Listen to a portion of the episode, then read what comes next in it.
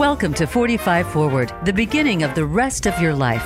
Each week, host Ron Roel and his guests discuss topics of interest to many listeners in their 40s and beyond, including retirement, caring for aging parents, health, lifestyle, and more. It's time to think ahead to the next half of your life, and we'll help you plan it with ease.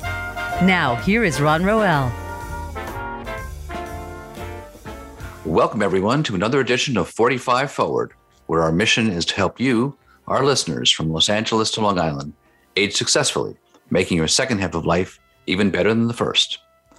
For many older Americans, moving to an assisted living community offers a bridge between aging in place with occasional, but not really enough, socialization and starting another phase of life, exploring new relationships and being engaged in activities suited to their needs. But how can families choose recreational programs that they believe will truly enhance the lives of their loved ones? In today's episode, Maria Leonardo, who has spent uh, almost three decades as a professional working in the field of life enrichment programs and activities for seniors, will talk about her wide range career and insights. Maria has planned, designed, and implemented original programming, monthly calendars, special events, and newsletters for numerous adult care communities, including independent living, assisted living, and skilled nursing facilities. She'll explain how activity and recreational professionals work together with families and staff to discover and maximize the positive abilities of residents. To meet the people where they are, she says. Maria also has an eclectic background in teaching and communications. She is a voiceover talent, having created and voiced numerous radio commercials. And she will describe this influence in shaping some innovative programs that she created in adult communities across Florida and New York. Programs that cross into, into the intergenerational d- divide like a senior Girl Scout group that joined with a local Girl Scout troop in uh, collaborative activities like making peanut butter and jelly sandwiches together, reading programs with school kids of different ages, and art projects with preschoolers, programs commemorating 9 11 with thought provoking personal questions for both young and old about how to achieve peace in the world. Essentially, programs that let kids find out about senior residents and residents to find out about kids. They're the hope of the future. Finally, Maria will talk about what families need to watch for when checking out the life enrichment programs of prospective communities, a chance to experience new things, whatever their abilities. So now it's time to meet today's guest, Maria Leonardo. Maria, welcome to the show. Thank you, Ron. It's good to be here. Yeah. So before we get into your eclectic background, that uh, I, I, love guests who have a, uh, a you know a journey, a, a, rich journey. But let's let's just talk a little bit first about um, what it is that you do right now, and what, what just describe what your role is as director of campus life enrichment and volunteers. Um, uh, well, in our community in Sarasota, Florida, there are levels of care, but not in what we think of with a continuing care community. It's a rental community. So people get what they need at the time they need it.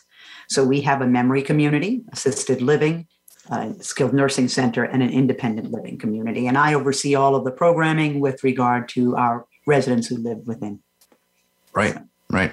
Now there are different, you know, uh, areas of expertise. Um, if you could just talk a bit about what what that involves, you know, being a certified activity consultant or you know a specialist. What what are the what are the certifications that you get, you know, when you uh, get involved with this field? Well, there are different tracks that you can take. And there are some people who have been certified. I think we spoke about this at one point. They're certified therapeutic recreation specialists. So that is an area where you see people from all ages, very, very young to the very, very old. They learn therapeutic recreation. And that is leisure pursuits. It's amazing at all ages, really. And then there is the area in which I'm certified in, and that is I'm the um, I'm certified through NCAP, which is the National Certification Council of Activity Professionals, and also the APNCC, which recently changed and was NAP, the National Association of Activity Professionals. Uh, I like to say that that certification in those realms, and they have different journeys and different avenues that you can get certified, those tracks that you take within those bodies, those organizations, will the organization I'm a part of is really specialized, which means we are like the doctor who is just dealing with cardiology rather than the general practitioner, which is through our CTRSs mm-hmm. and therapeutic recreation uh, area. So I have done that track because my background and what I went to school for was different, what I went to college for. And getting involved with seniors, immediately I applied some of my teaching background and other elements of what I can do into that area of my certification. Hmm. Yes, Maria. So that interesting uh, background that you started with. Um, so let's let's talk a little bit about how then you actually work with the families and other staff members because you you've done, you do quite a bit. You work with the staff in terms of de- developing them, but also then work with the families to really determine where their loved one is at. It was interesting the other day. Uh, a family member who lives in the independent living community has a husband. Her, her spouse was is in the declining cognition, cognition area, you know, and so therefore, with that declining cognition, she is finally admitting that there's some things that are happening. Right. So that person is now going to be moving into our memory community, and for her first tour of the community, she's fairly open minded. But many family members are dealing with trying to realize where their loved one is at. She lives with him. Mm-hmm. She sees that every day. Right. But other people who might be in the community at large are far away from their family members. Their parents are elsewhere. They remember their parents as what they were doing 20, 25 years ago. So when we went through the community and toured, she saw people looking, sitting down in memory together, and they were in this memory community and they were sitting together and looked like no one was with them and what's happening. And I tried to explain is that we have to look at the people at where they're at and who they are now and not lose sight of who they were. Right. But what we really want to do is understand that people will be changing, it's ever evolving, and to accept them where they are will take away the stressors for the caregiver and also for the resident who can feel that stress from someone else. Right. And in our community, we allow our residents to go about what they want to do with the supervision of assisting and helping and, and guiding. But this is very important. So I work with families to understand well, let's be realistic. I always say, you know, a, a, loved one comes and or a resident will say, "Oh, let's knit," because you know they're they've knitted, they crocheted the needlework and all of this stuff that hangs on their walls, right. and they expect, well, this is a great thing. This is mm-hmm. what mom always liked to do. She can continue to do this. Well, is that what mom is wants to do now? Right. Right. So it becomes problematic because their hands may not work as well. They may know that they're frustrated about this is the person that themselves, not the caregiver, knows something is going on. And so they may not be comfortable working with their hands and doing that now. So you have to really divert them, offer something different for them to do. And that is what you do through assessments and spending time and talking to the resident themselves as well. Right. Yeah, I think sometimes too, as you started to say, um, you know, people think they know their parents and uh, you know they, what they parents would like to do, and it turns out maybe not. They're it's all some, reversal, really, Ron. Right. What it is is you know you grow up your whole life, and your parents are telling you what to do and helping you and guiding you. Now you're the grown up, and right. you're telling your parents. Right. And so it's an interesting hat to wear as a as a family member as to what to decide to do with mom or dad or what situation we're in and how we and it's interesting. Yeah, and and some, you know, just like the other way around, uh, when you're the the child, the, the assumptions are made about you, and it's like, well, you got to ask. They might have something different in mind, or they might, yeah, they might have liked knitting before, but now they want to do something else. So you really have to, you know, deal with them and engage them, and really uh, talk directly with them. Mm-hmm. Um, and what about working with staff too? How do you work with staff in terms of training them and putting together these programs? Well, I have done many designs of programs through the years, as you mentioned, the, the number of years I've worked in this field, and uh, larger projects and smaller ones, and making a calendar mm-hmm. in any community is a structural thing. We go with times and certain times of the day around other activities of daily living, ADLs, which would include meal times and food and so forth. So you design a calendar based upon normal life if you could engage someone to be participatory and what types of things you want them to do. So, in working with that calendar design, I've created programs themselves. And I start there sometimes with the staff and what is the goal of the outcome. I was very fortunate. I wrote for a publication out of Colorado mm-hmm. in the last few years, they're actually around. They're called Creative Forecasting. And oh. they had become the Bible in which most activity professionals would refer to for sources. It was a tangible yellow book everybody knew you had. You can always go to as a staff member to find the information out.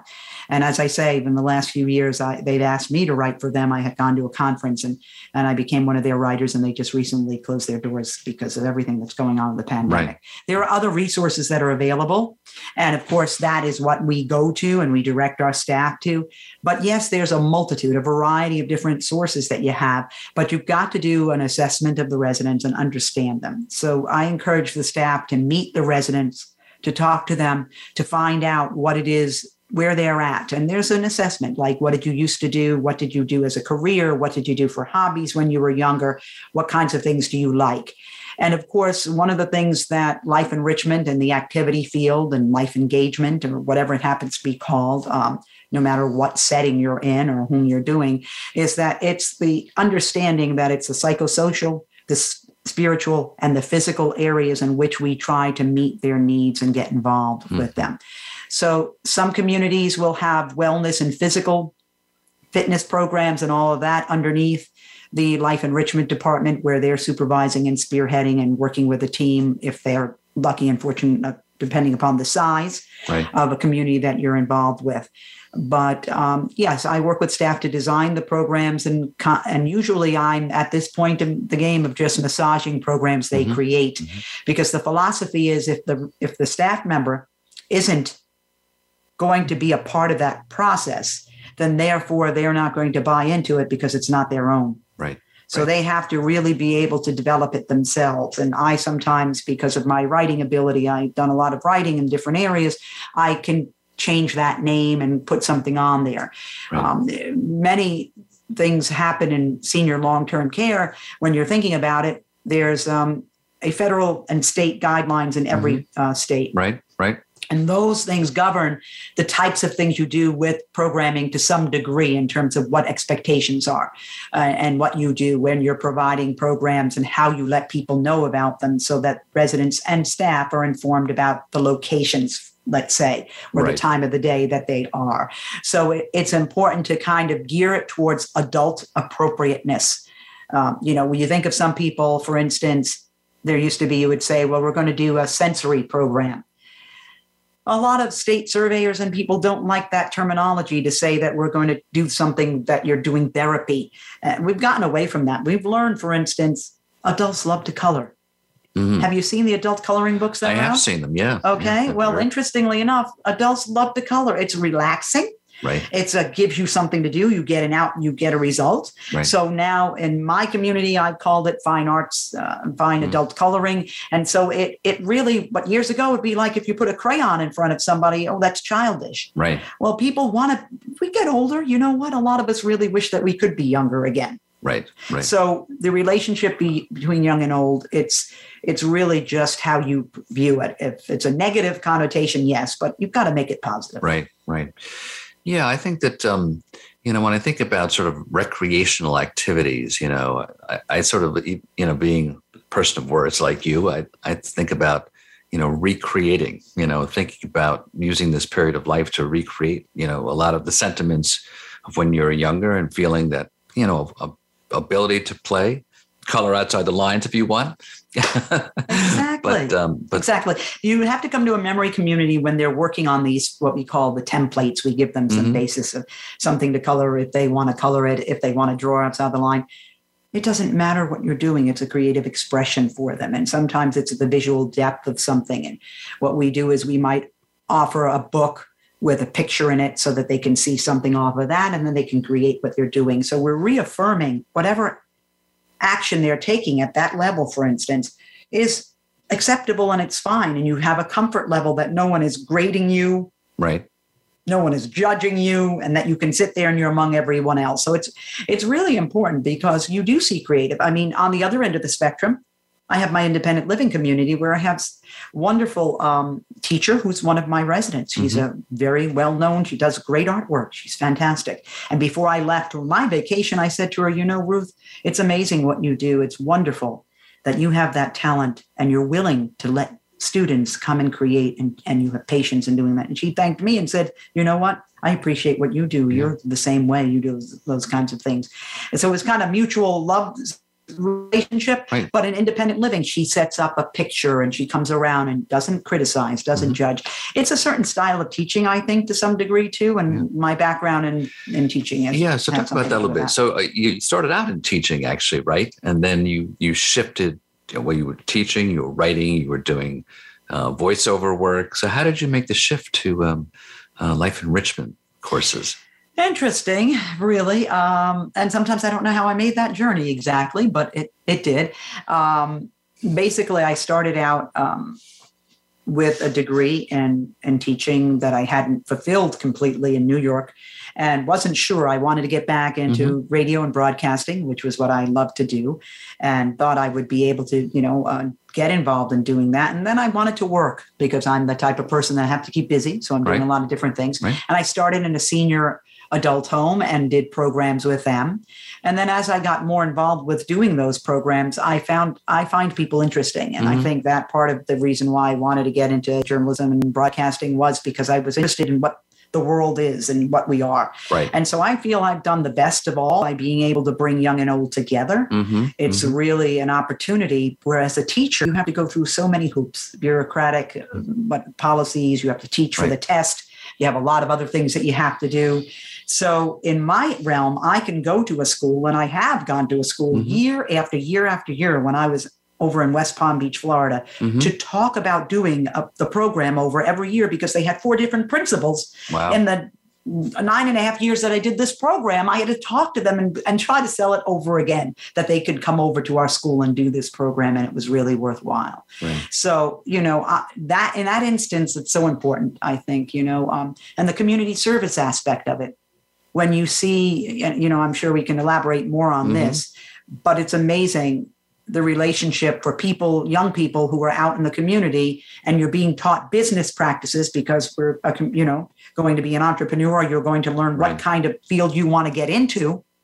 That you find out that you can possibly get involved with the community and find out different areas, whether it's working with, you know, recycling and Right. learning how our community works with that and how we can make better advances in recycling for the our local area, for our state area, for our country, and maybe for the world. I mean, you have these future leaders of tomorrow, and they can choose what area they're going to get into and make that difference. So Right. when you do that with the community at large and they get this opportunity for community service, well, then they can go ahead and see what it's like in senior residences. Right. And many of them become occupational therapists or they become speech therapists or they become physical therapists. And that's the area where you see a lot of people doing some of their internships.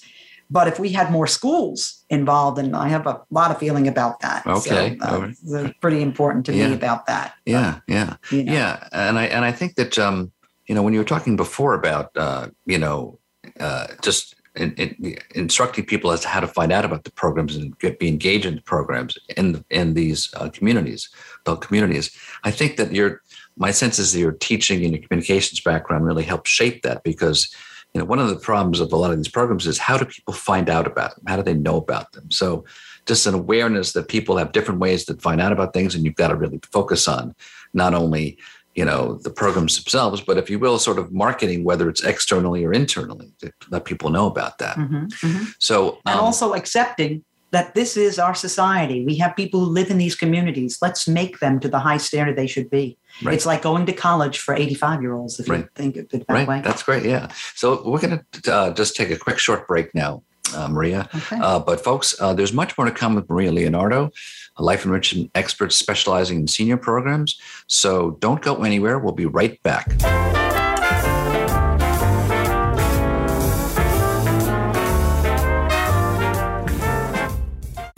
Find out what's happening on the Voice America Talk Radio Network by keeping up with us on Twitter. You can find us at Voice America TRN. Are you looking for ways to make your business and your life better? Maybe it's time to think outside the box. Host Elsa Palmer Oden and her guests help you to rethink the way you approach challenges and strategies to get yourself on the right track.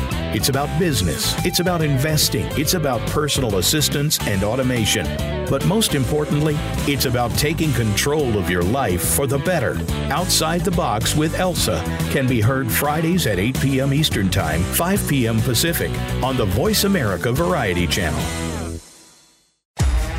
Want to play the ponies and win? At Winning Ponies, we go inside and behind the scenes with the top jockeys, trainers, and handicappers. The Winning Ponies radio show with John Englehart, racing's regular guy, is the perfect complement to the Winning Ponies handicapping website. Catch us live every Thursday at 8 p.m. Eastern, 5 p.m. Pacific on the Voice America Variety Channel. Win prizes just for calling in.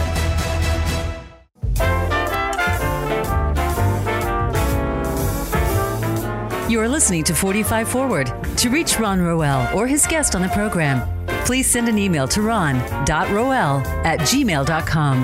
That's ron.roel at gmail.com. Now back to 45 Forward. So, welcome back, folks, to 45 Forward, where we're talking today with Maria Leonardo, an expert in senior enrichment programs specializing in adult care facilities of all types. Uh, before the break, we were talking to Maria about, um, you know, her her background in communications and uh, teaching, as it how it informed what she did, um, you know, in these communities.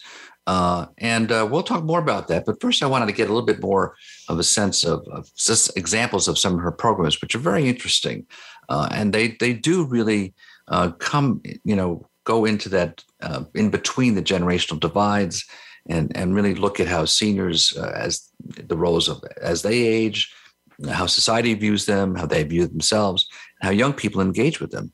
So maria there are a couple of programs i wanted to, to, to highlight. Um, one of them you mentioned to me earlier was about um, you know uh, the uh, senior girl scout troop which i found you know interesting tell, talk, tell me about that okay well i was working in uh, massapequa new york Okay. Uh, yeah. And um, what was happening was that we had several young Girl Scout troop leaders who were getting their bronze awards and whatnot and would come to set up programs and think about what they could do with our seniors, which was a smart, very intuitive idea. Uh-huh. And so we came up with this idea that we had one of our residents who was um, African American, mm-hmm. and she was the only one of all the residents who participated in different things we did that was actually a Girl Scout before. Hmm. And so, interestingly enough, we thought, hey, listen, let's go ahead and see what we can do and get these other people to become Girl Scouts. So, we signed them up as Girl Scouts. Uh-huh. And so, we started this senior Girl Scout troop. In fact, it went into the local paper and, mm-hmm. and so forth and, and talked about how we were putting together peanut butter and jelly sandwiches that were being given to local shelter and so forth uh-huh. to uh-huh. people in need. And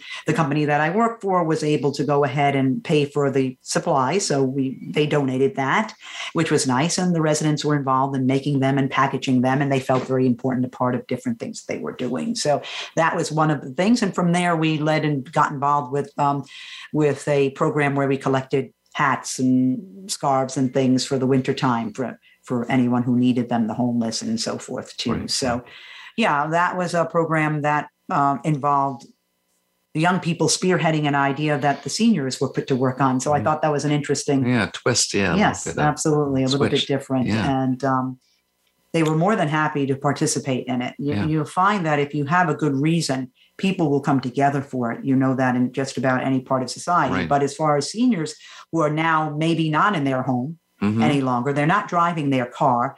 We as Americans have a visual of what we should aspire to and what we should have. Right. We need to have that car, we need to have that great house, whatever it is. And after all the years of being in this field and being around older people, right. I've learned mostly from them not about the things that they have, but about who they are as identity, whether it's their children, because yeah. many of them were housewives and very proud and pleased about their children, or their successes in the working world and things that they have done, or any philanthropic efforts that they have done. So I think we break down this idea that as we age, oh, my loved one that I don't want to I told them I'd never put them in one of those places. Right. That that's not the mentality we should see ourselves as Americans, mm-hmm. but setting these communities as we do the universities and colleges we do for young. Right. When you think about it, we're aging more. So what happens is we realize, and I talk to older people. Some of them say, "I don't need all this stuff. Uh, it's too much." Right. And right. we find with people who have cognitive deficits, it is too much. It's overstimulating to have all. Of it. They don't know what mm-hmm, to do 1st mm-hmm, mm-hmm. You know, we're we're told we have to pay our bills, we have to do this, we have to have that, we have to take care of the house. So as you know from that article, article I had written for the blog you had done, it was the kind of a thing where you take these things away. They don't, they're not measured by those things. They don't have to worry about them. They don't have to stress. And now they can come into a community where they can be purposeful. Right, right. Yeah, I think that uh, you you were referring to an article you'd written for my uh, website some years ago that uh, I was looking at recently. It still holds up quite well in terms of uh, uh, your thoughts. And I think that so two things. One is that I think that these you know uh, these communities, these adult care communities, whatever they are, can be legitimately thought of as campuses. You know, and and you and I talked about you know, you can have uh, college campuses, you know, that are, are, are good environments for your children. Why not continue that notion as we get older. And I think that, you know, certainly this is something that's happening, that people are really understanding this life notion of lifelong learning really is important and it keeps you stimulated, keeps you purposeful. And um, I think that's true. And I and I think that it, it is true too that that what what is left behind, it's the relationships. You know, the houses are great, um, but they're structures and it's the relationships you're looking for. So, yeah, when I orient staff of all different disciplines, I always say to them, think about yourself in 50 years from now. Mm-hmm. Uh, what you think is going to be most important to you then when you think about it? Are you going to be thinking about that car? Well, I should have bought that car when you're really, really sick. Oh my gosh, no. You might be thinking about what did I do with myself? Right. What have I done with my life and relationships? And that is really pivotal if we take that back a few years and we do it in the land of the living right. and we before someone is in that situation, we can put to good use the and we see this all the time. We see the successful seniors at 96, 97 who are out still biking and they're still doing this and they're right. still thriving. I have a resident in my community who um, makes teddy bears mm-hmm. and she knits them and she puts them together and she gives them we send them to the hospital, children pediatrics hospital, to Shriners kids. Right. And these kids are getting these new little teddy bears that are being made, and they don't know who they're getting them from, but it makes them feel good. And it makes the person who's doing it feel good, as well as the, the children who receive it. So it sends a purpose, it sends a message to everyone that there's still a lot of life and people who are in the land of the living. And that's what's most important, putting our efforts to what helps for the community. And I know we talked about this before when we're dealing with young people in school, we're always dealing about trying to teach for the test, what we're going to do with our future. Mm-hmm. We learn about businesses that we're going to get direct avocations, whatever it is that they're going to do, their future vocations, or whatever they're going to decide on as young people. And they sometimes get out there in the business world. And some teachers will actually get you out there and go to a nursing home. And I try to break away that mentality of we're going to do something nice for those old people mm. now. Yeah. Because there's a lot of people that feel that way. We're going to go visit those people in that home, or let's ask questions about whatever. But let's see what we can do together. And I've done a number of different projects together with different age groups, not only the Girl Scouts, but one of my my happiest programs and my best programs I think that I've worked with is the reading program. Yeah, tell us about that more.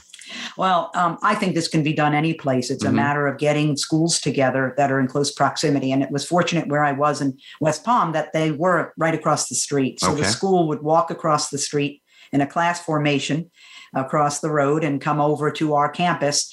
And I designed the room for the chairs to be almost it was almost like a case in ADD. You wouldn't figure out where the chairs were going on. They, right. they were all facing different directions because we wanted the kids to come in and not go with their friend, but find an empty seat. That was my instruction. Find uh-huh. an empty seat. Just okay. go to an empty seat. They didn't know what they were going to do exactly.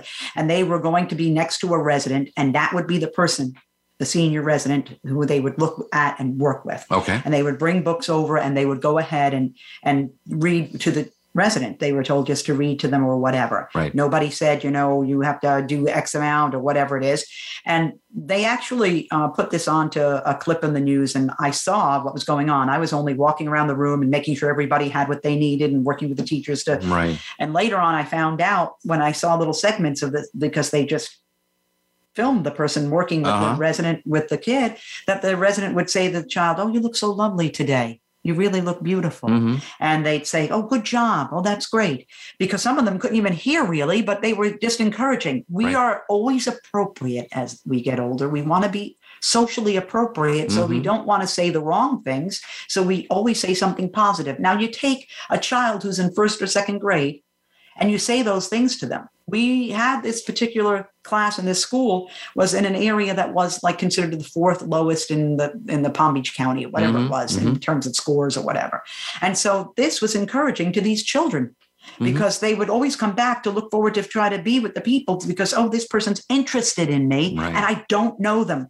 Well, honestly, Ron, you're going to remember somebody you never met who said something nice to you and you spent time with them because you'll be wondering what happened to that person Right. but they thought about me, you know, and maybe that's a mindset that will transform to as they get older to think about Mhm. other people who are older. So it, I that was really a successful program. It went on for almost nine years, and I was very pleased to be part of that. I worked with one of the teachers who developed it in re- other classes. She had said to me she wanted to do something with arts and crafts, and I love reading Right. and I have been a volunteer in helping with reading in schools Right. for forever because I do have that kind of a voice Right. and working with kids i try to get them excited about learning about what's on the written page and also what they can see and so Yeah. forth What now? What age groups are these? well the ones from that was an elementary school Okay. so it went all the way up till about sixth grade or so sixth or seventh yeah. grade yeah But I think it's true, you know, especially in an age where reading is is is increasingly scarce. uh, I think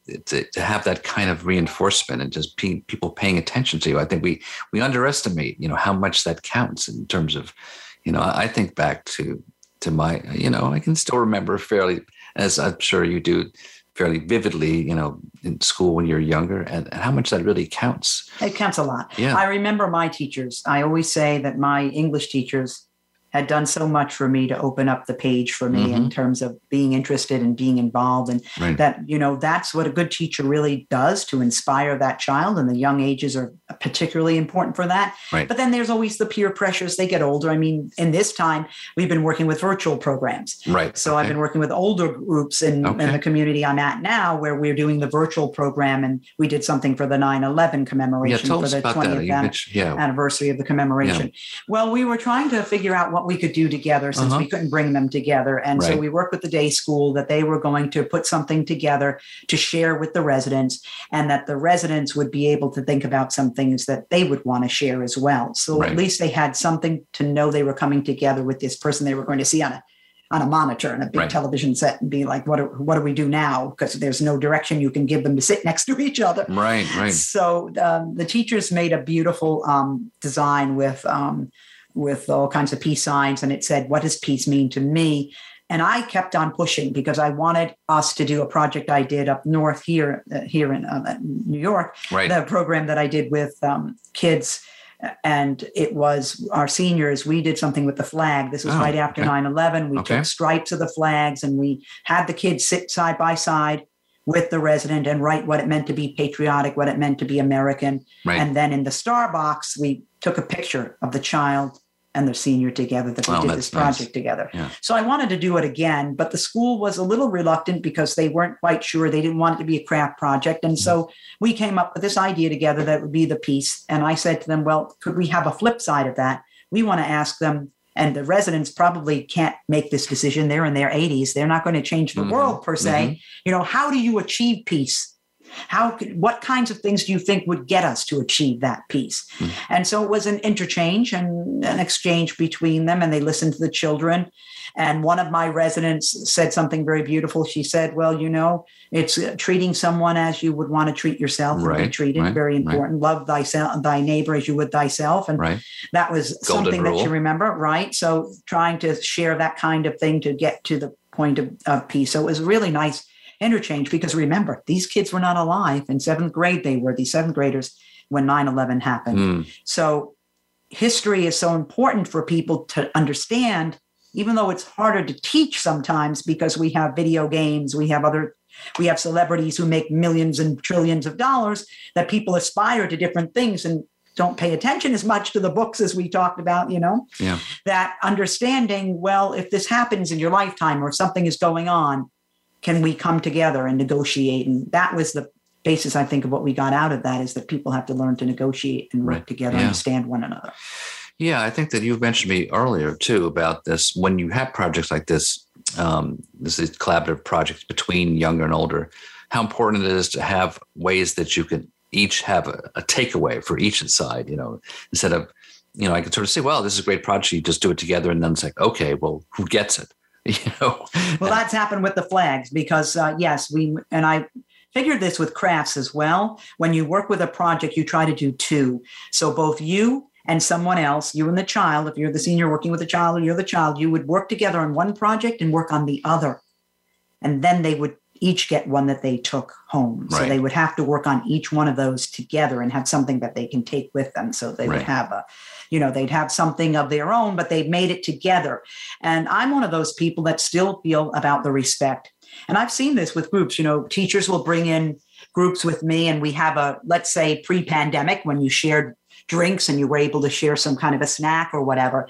My first thing was always the kids hungry or they're thirsty or whatever it is. Of course right. they are. And I'd always say, okay, well, this is what we're going to do first. Right. You're going to come up here and serve the seniors first. It's just a respectful thing because mm-hmm. my feeling is that they came before us. They did, they laid the foundation and the generation we have, we owe to the people who came before us. And if we don't have that respect, right. that's an integral part of who we should be as a society, as an individual, that you should respect one another. Mm-hmm. And so therefore you offer that to that person. Right. And so that was always my methodologies and always trying to keep control because the kids would see, oh, there's ice cream or there's something to drink or whatever it is. And it was always like, well, we had to wait first. We have to make sure that we're going to serve our elders because right. we're going to treat them with that respect and teaching respect. Well, it's a very nice lesson. I think that most people just say, all right, well, there's older people there, you know, let's, we'll get to them, you know?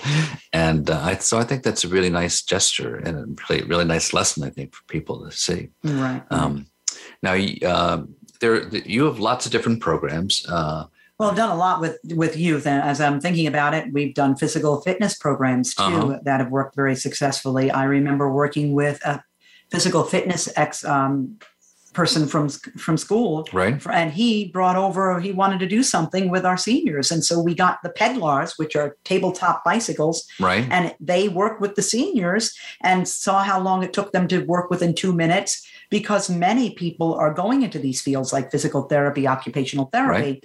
So by learning and understanding the aging process, this is going to be you, this is going to be how it will be. Right. You'll learn a lot more about that. So again, it teaches you relationships.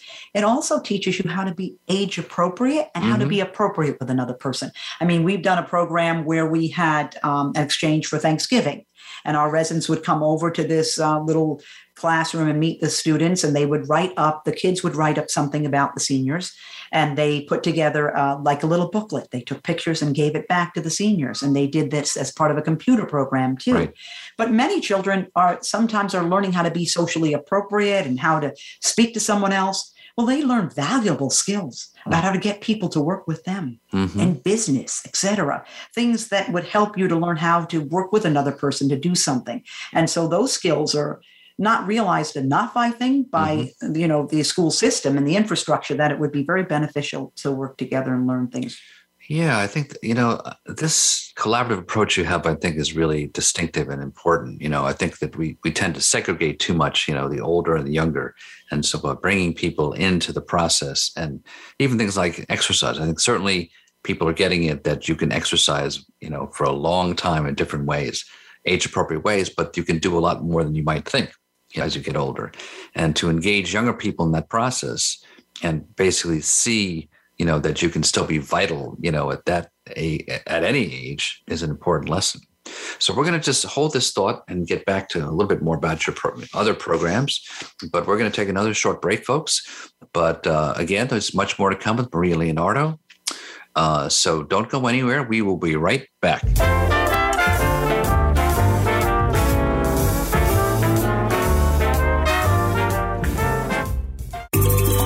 what's happening on the Voice America Talk Radio Network by keeping up with us on Twitter. You can find us at Voice America TRN. Are you looking for ways to make your business and your life better? Maybe it's time to think outside the box. Host Elsa Palmer Oden and her guests help you to rethink the way you approach challenges and strategies to get yourself on the right track. It's about business, it's about investing, it's about personal assistance and automation. But most importantly, it's about taking control of your life for the better. Outside the Box with Elsa can be heard Fridays at 8 p.m. Eastern Time, 5 p.m. Pacific on the Voice America Variety Channel. Want to play the ponies and win? At Winning Ponies, we go inside and behind the scenes with the top jockeys, trainers, and handicappers. The Winning Ponies radio show with John Englehart, racing's regular guy, is the perfect complement to the Winning Ponies handicapping website. Catch us live every Thursday at 8 p.m. Eastern, 5 p.m. Pacific on the Voice America Variety Channel. Win prizes just for calling in.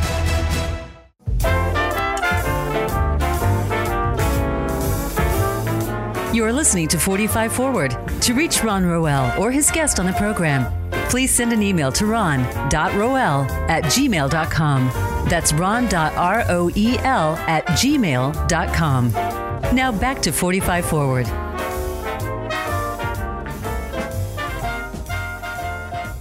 Welcome back, folks, to 45 Forward. We're talking today with Maria Leonardo, uh, expert in life enrichment uh, programs for seniors. Uh, now, before we continue our conversation with Maria, I just wanted to mention that you can find out more about her by going to my website, roelresources.com. It's R O E L resources.com, clicking on the 45 Forward tab, and you can learn more about Maria and, and her programs there. Um, and you can, you know, for those who uh, may miss the, uh, the live broadcast, uh, there's also rebroadcast on, on my site as well. So before the break, we were talking about uh, your your programs, and, and I want to just ask you a little bit more about. I know that you know uh, obviously things have been um, you know in flux with COVID, and I just wanted to ask you how that's affected your programs. I know that there there are protocols. I know some of your programs have gone virtual. Any other issues you've had to deal with to kind of keep going and and uh, practice what is now a, a well uh, used word resilience going forward? Well, you know, you worry and you think, you know, people age. So we see the natural decline in mm-hmm. cognitive abilities and at times physical changes. Um, the ability, we get concerned about the other issues. They have conditions, underlying health issues, and so mm-hmm. forth. And one of the things that has become really uh, noticeable is the isolation of right. being in this pandemic. People get antsy, they want to be out, they want to be uh, able to just live and not, you know, be so to themselves. And that's very difficult right. at any age, I think. We're seeing that. That's happened to everyone. And um, so, therefore, these people who are you know residents and living in a community for instance do feel separated because they're concerned about their loved one. They mm-hmm. talk to them on telephone but they say well when will i get a chance to see them again? is a fear that they have. And right. also about the interaction. As i've worked with them and and seeing residents they sometimes get a little bit um, upset and concerned and negative it's a very easy thing to become negative because they can feel hopeless. They can feel like there's nothing there, what's going on, what we don't see clear of it. And honestly and truly, everything that's going on in the news is battering at everybody. We see this constantly. I mean, it is a it's continual. So what has happened is we realize now more than ever that one of the first things you think about cutting in any place is all your frills, right? You right. can't have the music program in school anymore. Let's cut right, the arts, let's right, cut this.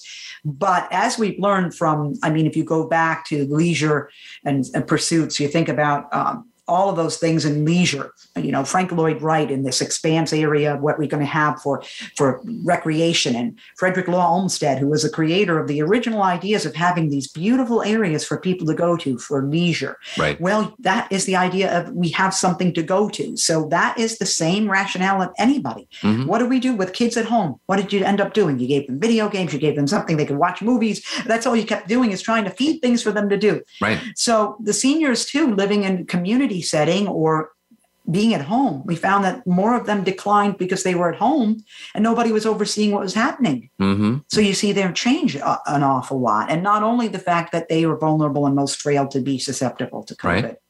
So we tried to do some, got involved with the virtual programming idea. Right. Zoom became something that was available. Right you found that Zoom is a little difficult for a senior because they see someone on the other end of the screen and there's no tangibility there. There's nothing that you can touch and right. reach out to. And I'm sure that was hard for teachers in school because that right. was a difficult scenario. But we did a lot of that. We were fortunate in my community because we ended up adding and expanding our TV network system. So I was hmm. able to use YouTube a lot and have programming for the residents there. Subsequently, we were very concerned about social distancing and Right. developed programs where they can still come out and be distanced but still be involved. Um, our residents would lead something where, for instance, we had a Shakespeare club and they would lead it in their apartment and the residents would be on their computers Oh, watching nice. it through Nice. Zoom. Uh, we have a Socrates club and they did a similar type thing talking about topics and issues and politics and things that they could do in our independent living community. So we did that. And also with the schools, as I mentioned earlier, the virtual thing. We did something for Veterans Day with one of the uh, charter private schools where they sang songs for the residents and they Mm. sang all the American patriotic songs to them. And the residents, you saw them, they were chiming in and they were getting involved Right. in our nursing home and so forth. So it gave them the opportunity to still feel connected to the community. And that's the biggest thing that was important is to know what is still happening in the community. Right. Right. Yeah, I think that's that's very very true, and I think that you know it's it it takes some doing, but I think that the virtual experience in some ways, interestingly, can be intimate.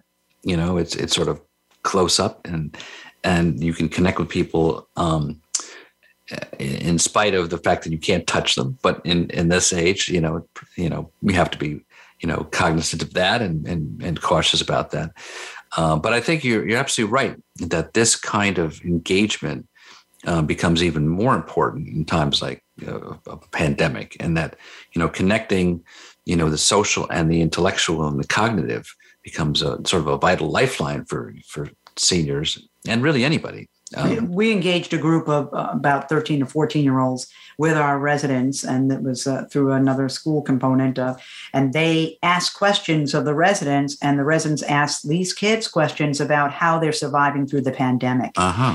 And many of our seniors parallel the situations that happened through the war efforts and different Oh, things okay. of that nature. So it educated these kids who are now experiencing this kind of crisis mode of what were we doing uh, to understand a little bit more of the historical reference of the times that they lived through, you Right. know, uh, when they had to get the polio vaccine, when they Yeah, were very sick, yeah. and, you know, through the AIDS epidemic, whatever the situation was, and how this was tumultuous at that time, and that it's similar to the pandemic. And the residents asked them, What are you doing with yourselves? And how do you get through all of this? So it was a real appreciation, but understanding that someone at various ages had different feelings depending upon their age was very interesting. Yeah, very nice.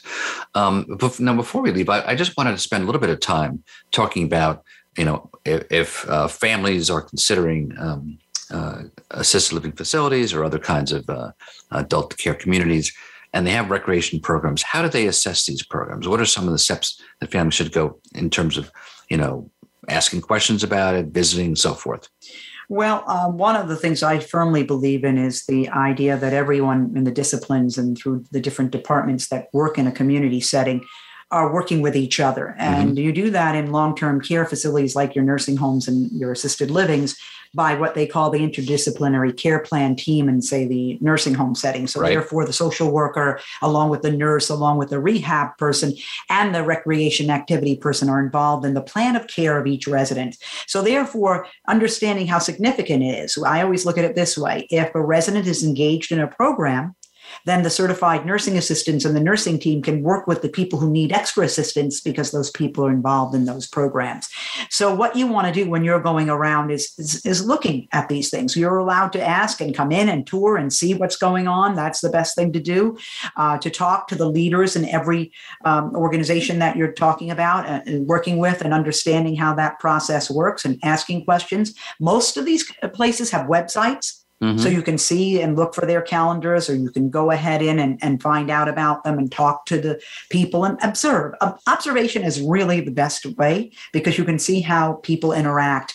And you can't always judge. I mean, I said uh, at the onset, you see a couple of people sitting down and they're, you know, they're residents who are not being engaged with any staff and they're by themselves. Is that bad? People aren't watching them. What's going on?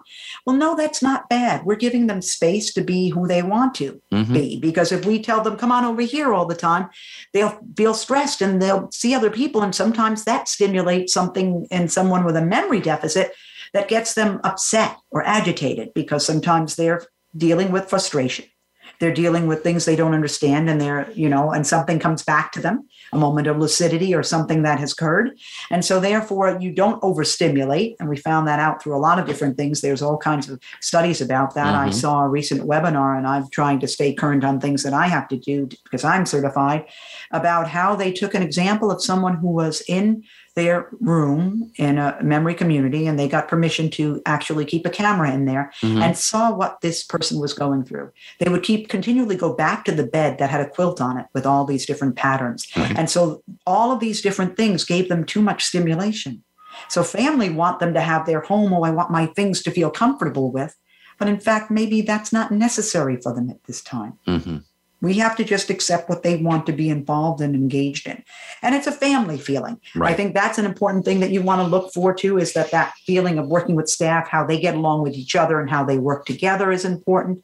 That's another way that you can tell when you're observing in a community about how people get along and so forth. Because I firmly believe we're an extended part of the family of those residents who are kind of bestowed upon us for their care and love and so Right. forth. Right.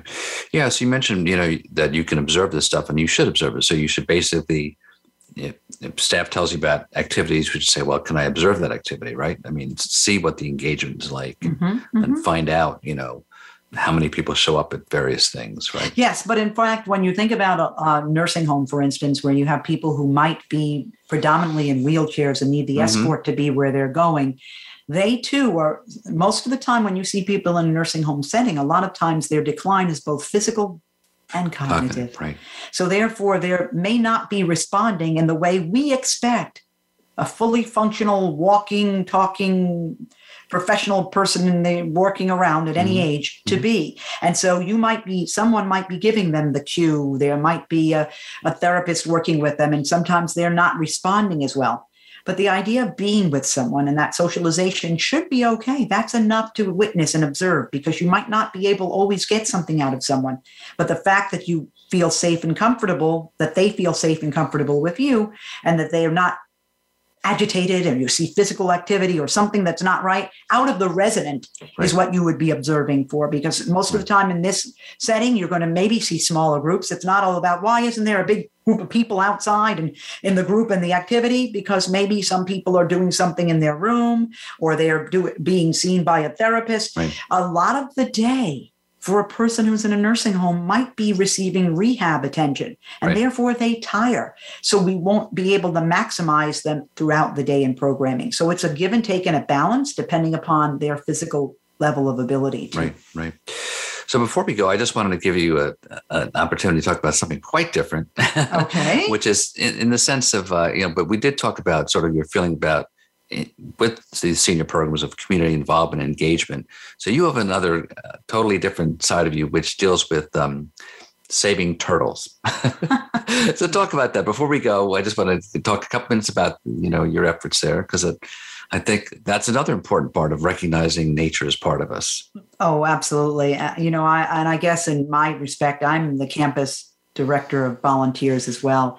And as I mentioned, I've been a volunteer since I was very, very young, Mhm. since sixth grade. And you know, I see it. Even my brother. I mean, we're all involved in volunteer efforts, and so I have gotten involved with the blood drives and helped out in reading programs and doing different things. And I now presently help with the theater, and I'm an usher as well when I have free time. And Mhm. I go ahead and do turtle patrol for Florida Wildlife Commission, and so I'm one of those people who go out and in South uh, Southwest Florida, where I live, of course, the turtles come to the beach to lay Right. their their their eggs and so forth. So I've been doing this now in my sixth year, where actually we go out and we rope off those areas with um, um, the, the tape that you see, not to disturb them and so forth, and then come back after the amount of time after those lay, eggs have been laid to go ahead and inventory the nest after we've seen that those turtles have gotten out and made their journey to the beach into the water and we go and, and do that type of a thing. So yeah that's a big important part to me and uh,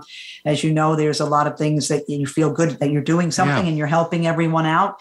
But i see a lot of things now that have been going on in florida. For instance the red tide which is a big issue down there and we see this through pollution and everything else is a reminder to everybody if i just plug the fact that everyone should be cognizant and aware and we talk about it is it laziness is it someone who doesn't know but i never could understand and i would walk the beach early in the morning and i would also bring a garbage bag Right. and i'd be picking up a lot of things that either get washed up from the sea because there's uh, things out there i haven't seen yet or no one's seen but there's amazing things Right. after irma came there was like this giant billboard that was on the beach it was Right. amazing Right. so So yeah Well, that could be a another topic. Another topic for another show. Uh, there, there's obviously a lot more we could talk about, and I, I do love uh, you know your efforts with turtles.